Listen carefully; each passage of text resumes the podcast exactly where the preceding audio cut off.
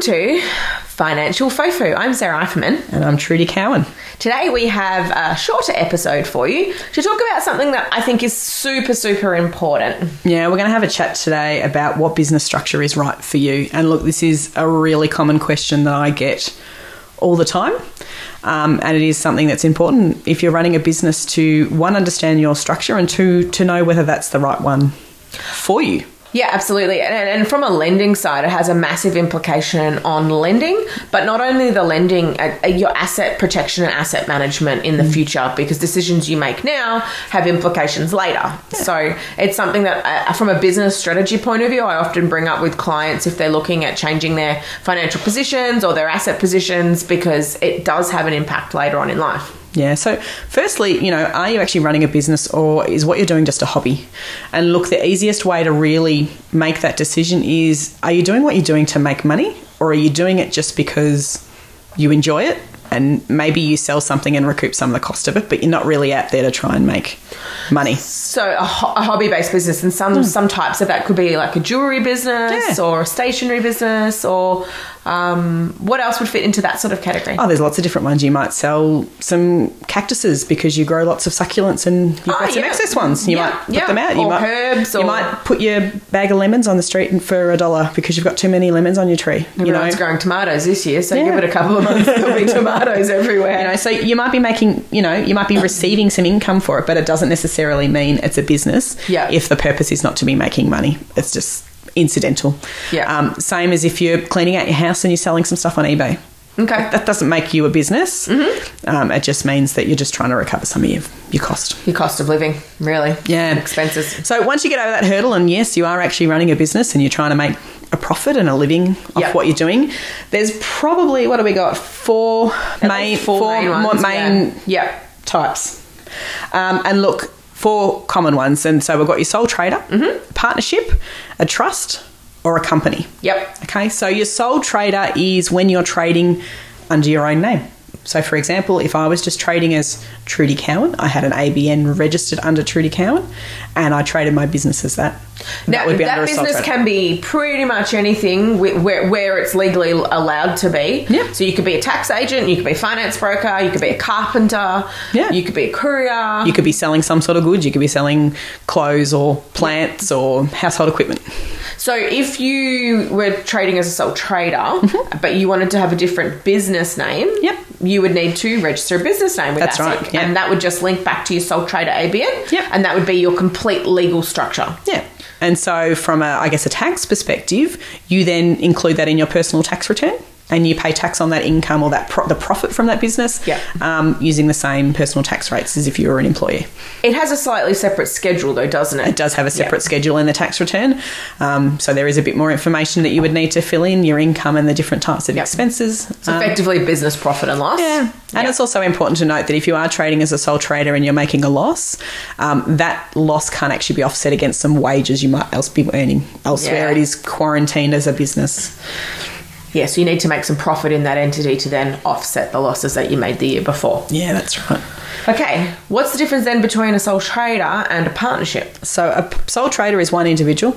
A partnership is two or more entities. So those entities may be individuals or they may be two companies that join together to run a business together. Mm-hmm. Um, it's not an entity that you register specifically Yeah. with anyone other than going to the ATO and getting a, a tax file number and ABN Yep. for that Okay. business. Um, but typically, a partnership would have an agreement between the two entities Mm-hmm. that would basically lay out what each of the partners do. do. So it might It's- be that each of the partners is required to contribute $1,000 to start the business off. Yep. Um, and then you will jointly run that business Aptly called Together. a partnership agreement. partnership partnership between two people so Yeah. um, at the end of the day from a from a tax perspective um, you split the income based on your partnership agreement so Yeah. it might be a 50-50 agreement it could be a 70-30 agreement and that would come down to your written document and what that says the split is Okay. um, and then each partner puts that share back into their own tax return and then they pay tax in that position. So Yeah. Hmm. if there was money made in the partnership, it would filter through to the The partners. yeah, and then the legal entity or individual entity that applies Yeah, based on their that's- structure. So the partnership itself doesn't pay the tax. No. The partners do. Interesting. All right, so then where do we go from there? What's the next one? Next one is a trust. Okay. Mm-hmm. This is probably the most misunderstood one, um, but Yeah. also but also one of the most common one u- used for small businesses. True. Um, so, uh, in a way of, I suppose, trying to explain a trust, a trust is me saying, Sarah, here, have a dollar, look after this on trust for me. So a trust is not a legal entity though, No. it's a tax entity. It's a, a ta- Right. it's a legal, I guess, creation. Um, and you would then take that money As trustee. as trustee and you would look after that money for me and you would only do what's in the interests of me in terms of that money. All right? because I'm holding it in trust. in trust, right? A trust then has beneficiaries. Yeah. And they're the people that are then entitled to that dollar. So what I might be saying is, Sarah, you have this dollar. Mm. I want you to hold this in trust for my daughter. yeah. Okay? Yeah. So Sarah, you don't actually get to keep that dollar. You're just taking care of it until such time as my daughter needs it. Yeah. Okay? And that's how the relationship kind of works. In reality, I guess, I suppose, from a, a business co- concept and structure, you trade within that trust entity. The trust itself has a tax file number um, and an ABN. And what is required is at the end of the year, you distribute the profit out to the beneficiaries. Can you distribute the loss? No. Yeah, the loss has to stay within it. Yeah. I think it's important uh, at this point is that we point out that you can have an individual trustee of Yep. a trust, or you can have a corporate entity or a company, which is our next structure that we're going to talk Yep. about as a trust. And there are different uh, implications Yeah. of either that need to be considered, but. When it's being held in trust, it has to be held in trust by a legal entity because a trust in itself is not a legal entity, it's a tax entity. Yeah, that's right. And look, you know, in terms of choosing whether you have a, an individual trustee or a corporate trustee, often it comes down to the nature of your business and the liability that you want to have associated with this. Yeah. The whole reason a lot of businesses move from a sole trader into being something like a trust Yeah. is because as a sole trader, if someone was to sue your business, they are suing you Yes. they are suing your assets. Yes. If you have a house, that can Yeah. be at, at risk. And, and look, you don't like to think about your customers maybe suing you, but in reality, when you're in business, you do have to think about these things and protect yourself as much And as so, possible. th- I mean, one of the main points then is that a, a trust can provide some sort of personal and asset protection. Yeah. Because the business itself is owned in the trust. in the trust. So you if then someone was to don't yeah, own that business. that's the right. If trust someone was owns to the sue the, the business, they are suing the trust and not you. Yeah. You know, it's not I'm not saying it's hundred percent protection on your personal assets. No. But it makes it more difficult. business, Which is the point. That's right. Right. So we did mention it a little bit earlier. Then that gives us our next structure as a company. which is a company, and again, probably a more common one, and one people probably understand a And little know of. bit, know of a Yeah. little bit better. You know, Yeah. a company you register with ASIC as a formal corporate registration, entity. corporate entity. You have a constitution which governs what the company can and can't do and how it will operate. It's usually, usually a proprietary limited company. Do you want to in a- maybe explain? so what that is? Mm-hmm. in a in a there's two types: proprietary limited and a public company. Yeah. Public companies are typically basically the ones that are listed on the stock exchange. Yeah. That's your public company. Um, in most circumstances, that's your public. And then a private company is one that's privately held, so it's not available for anyone to jump on the ASX and buy shares. Try and in buy shares ownership piece. of the ownership the ownership is private um, so the ownership is your shareholders you can have as many or as few shareholders um, as you like you know typically if i was setting up a new company for a client it might only have between one and five shareholders and it Yeah. might have only issued between one and 50 shares Yeah. Depending on the needs. depending on the needs and the size of the business Yeah. yeah So, a company, though, as we mentioned earlier, can be a trustee for a trust. Yes. There's one other variance on this that I'd really love to have you explain to people because I think it's quite intelligent in terms of use. Often, I see from a lending point of view, and it's probably important to let our, our listeners know from a lending point of view these days, if you operate via a trust and you have debts in that trust, that, that debt gets passed through to your personal liability or your borrowing capacity. So it can greatly affect if you've got motor vehicles or equipment finance or uh an asset like a property, or a commercial lease, building that you're renting.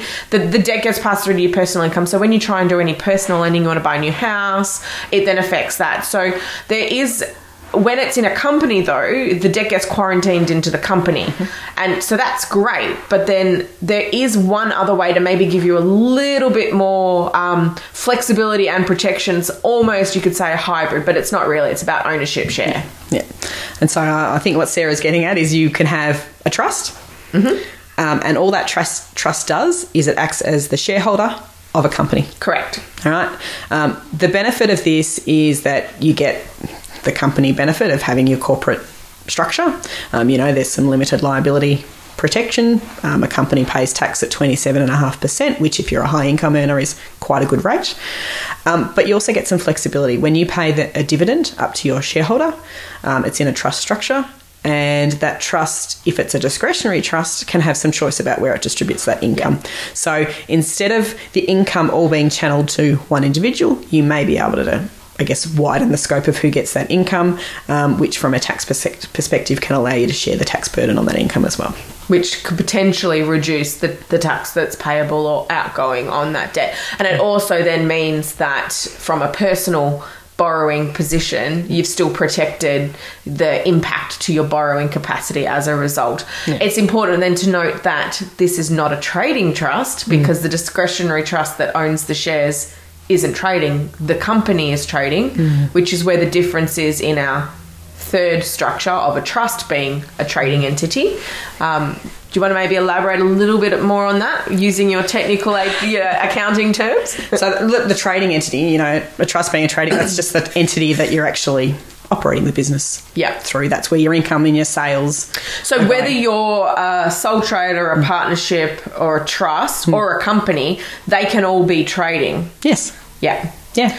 But when you have a company, it can have the ownership being an individual person or a trust. Or a trust. Is there any other, or another company potentially? Another company. And I, and I guess that's when you start to go, there's actually lots of different permutations and combinations Yeah. of how you can structure these, you know, four different entities to make a structure that's right. And I think it you. highlights once again why getting quality advisors around you is really Hmm. important. And if you have been a sole trader for many years, and I often see the question come up, you know, should I change to a company? When is the right time? Um, can someone help me? It's such a personal circumstance based, uh, you know. Decision that is made on the grounds of what is going on in your life and what's the future going to look there- like. There's certainly not a one size fits all solution when it comes to to a structure, and there are a lot of different factors that you should consider. yeah, so how do When- you work when- out what's right for you? Um, preferably with the assistance of an accountant or a lawyer who is familiar with different structuring or a structure specialist. structure is another specialist. option. mm-hmm. Um, but some of the things that you might take into account is what do your current operations look like? How much money are you making um, at the moment? Yep. What's the potential for future growth? Okay. in this business? Are you in a growth stage? Are you actually winding down the business? Where do you sort of sit? Um, you may want to take into account some tax efficiencies, um, and, and is that appropriate to restructure to have a better tax To allow that. structuring a better tax outcome? Um, are you looking to take on investors in this business, or is it always going to be something that's just run by you and retained um, in the family? And I mean, I think that's a really good one because depending on circumstances, Mm-hmm. people do at times need to look at the opportunity for investment. And if they don't have a structure that allows them to Mm-hmm. do that, it means to be able to do the growth, to get the investment to do the growth, Mm-hmm. they now need to change their entity type. That's right. So it, it's you know swings and roundabouts as to as Mm. Yeah. to what is the right way to do it. I'm a firm believer in doing it properly the right way based on where you believe this business is going to go, whilst limiting your potential outlay. Because as we know, the difference is in price then too, right? So do we want to run through some of the costs? We'll run through some of the costs. So, look, it depends on who you're going through, obviously, and who's Yeah. doing the work for you and, and to help you. Um, but if we look at let's let's take an example of if you went to just an internet supplier to cr- set up one of these for you. But wait, question: As a sole trader, is there any cost? No, Yeah, only ABN required, right? Mm. you just got to go and get an ABN with the ATO, which is free to obtain. um, everyone- and the same for a partnership. A partnership, I do recommend that you get a partnership agreement, Agreement made. drafted, Okay, drafted yeah. up. So you would need to go and speak to a lawyer Yeah. to have that drafted up for you, and depending on the complexity as to how much that's going to cost. um, Yeah. and who the lawyer is. There are you go, some uh, template contract templates online that you can get from some of the legal firms that offer them, but it's important to note that they're not specific for your needs. So if you don't have the capacity to amend them to allow them to reflect your individual circumstances and amend them without impacting the quality and and legality of the contract or the agreement between you then yes you are looking at a solicitor or a lawyer to assist you with getting it done right the first time That's exactly right. So if I just, I'm just looking online, and you can, there's lots and lots of online providers to do um, a a company or a trust Registration? set up Yeah, for you. yeah. Um, if you wanted to set up a company, just a straight company, you're Yeah. Mm-hmm. looking at about six hundred and fifty dollars, and that's including an ASIC fee. Yeah. Um, if you wanted to go a trust that had a corporate trustee, the fees are going to be more around eight or nine hundred dollars. Yeah, yeah. Now, look, if you went to an accountant and if you came to me, the fee's going to be higher. and, th- time. and there's a reason for that. It's time because I'm doing the setting up for you, but it's also the advice. I wouldn't just go and set up a company for someone, I would have a discussion with you and determine whether that's actually the appropriate structure for you.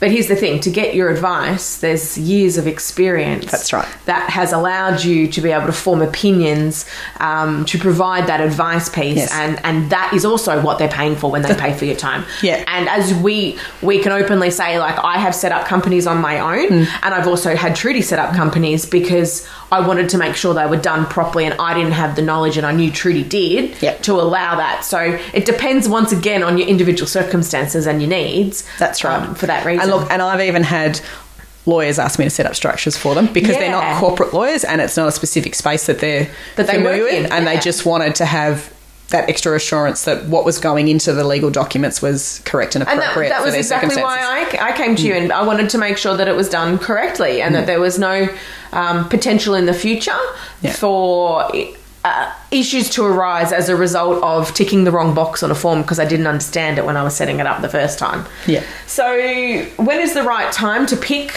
a structure or change a structure? We already sort of talked about it for me as a business strategist Mm. and in finance. I believe if you can do it right the first time, you're doing very well. Yeah. Um, But it doesn't work for everyone. So it may have been that you intended to start it up as a small business. You're only intending on making ten, twenty thousand dollars a year. You don't want the cost of running um, a, a more costly or, or a larger structure. Um, so you stay as a sole trader. And look, for a lot of people, that is an appropriate structure. But quite often, what you intended to be a small business grows quicker Mm-hmm. or is grow- awesome. or grows bigger than you plan, and that's amazing. But it may be that what your original intention wa- was changes, and it's Yeah. when your intention and when your business doesn't fit that original plan anymore that it's the time that you need to start having that conversation Yeah. about okay, is that structure still appropriate for me? Does that still make sense with the new plan? And do we need to consider something else? And sometimes the answer is yes, and sometimes it's no. But it's just important to have that conversation um, g- to work out the go forward plan. But in a lot of cases, from the word go, sole trader may not be an appropriate structure.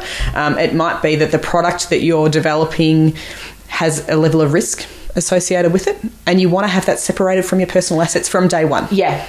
Okay, so for some people, they prefer that comfort of knowing that it's always been separated. It might be from day one, it's not just you, but you're working with a partner or a couple of partners. Yeah. And so, therefore, you want to have a company so that you've all got that same protection and agreement and, and comfort over how the business is set up. So, day one is a good time to have a discussion. Yeah. But- And then you have another discussion once things start to change in your business. And there might be a third one down the track as well, or even more. It's sort of not a set and forget situation. I think the thing is as well that a lot of people don't realize is that when they they're a sole trader and then they become a company, they think, well, it's still me. Hmm. The reality is is that it's different tax structure. It's also different legal structure, and it can Yeah. have implications on capital gains tax, Yeah. for example. So. As Trudy said, once your intention change or the knowledge as to what the direction of your business is changes, that's the time to pick up your phone and speak to your accountant. And it even though we always like to be as cost savvy as possible, a lot of the times, if you do this earlier on, you end up saving yourself a lot more money in the future, Yeah. especially as your brand develops. Yeah. Um, because you don't need to change bank accounts and a whole range of other things that go when you change your structure. And uh, And if the person you're speaking to is really quick to recommend one structure, just make sure you ask them questions. Yeah. What are my other options? Why should I go option A over B? Mm-hmm. What's the benefits in it? What would happen if I sold? What would happen if I wanted to get a partner in? yeah, and what other things should should I consider when looking at this particular structure? You know, your advisor should be able to answer all of those questions fairly easily. Yeah. Um, and we like we like it when our clients ask us questions. So Absolutely, don't 'cause it don't means be the afraid. brain's ticking, right? Yeah, don't be afraid to, to ask them. Now, I briefly mentioned a little bit earlier about the difference of structures on your lend- lending or your borrowing capacity Yes. or serviceability. There's about 40 different names that we refer to it in the industry as, so bear with me if, if I say something in particular. Um, I'm, I'm talking about how much money the bank will lend you. And when we look at trust structures, as I said earlier, trust or individual business ownership, even partnerships that are in individual entities, they um, have an impact where they that that debt that you might have in that business actually funnels through to you personally and gets impacted on your borrowing capacity or your ability to borrow. So, if in the future you were looking at doing borrowing personally and you've got debts in your business, that is definitely a conversation you should be having with your accountant about how a company or a trust owning a company could potentially assist you to quarantine some of those those future debts. And if you've got any questions, as always, please um, hit us up, use our link, send us an email, whatever you need to do to get in touch. And as always, with any of this stuff, this is general advice. It is not um, specific personal advice, and you should go and speak to your individual advisor, be it tax, lawyer, or financial planner, as well as finance broker if needed, to find out what is right for you and your basic um, positioning, and and go from there. I think we couldn't stress that enough. we like to share the, the general information for you to improve your your general knowledge, but we are not giving you any form of personal uh, or business advice in this uh, scenario that we're talking about today here. So, um, Trudy, anything else you want to add to the end of that? I think No, I there's think- a lot of information there to unpack for a people. lot of information to absorb. Go back and re-listen to it if you need to, and and um, if you've got multiple advisors, get them talking to each other as well. 'cause Absolutely, that love can, it. That can only help the situation. Absolutely. Great, great, great points there. Okay, so today um, you've got our links in our episode. That's probably all we've got time for. We like to keep it short and snappy where possible. Um, and yeah, send us a send us a line or you know drop us a line, I should say, um, if you've got any further questions on this. I think it's a great topic that you should be having that conversation about. So yeah, See you later. bye. You've been listening to Financial Fofu with Trudy and Sarah.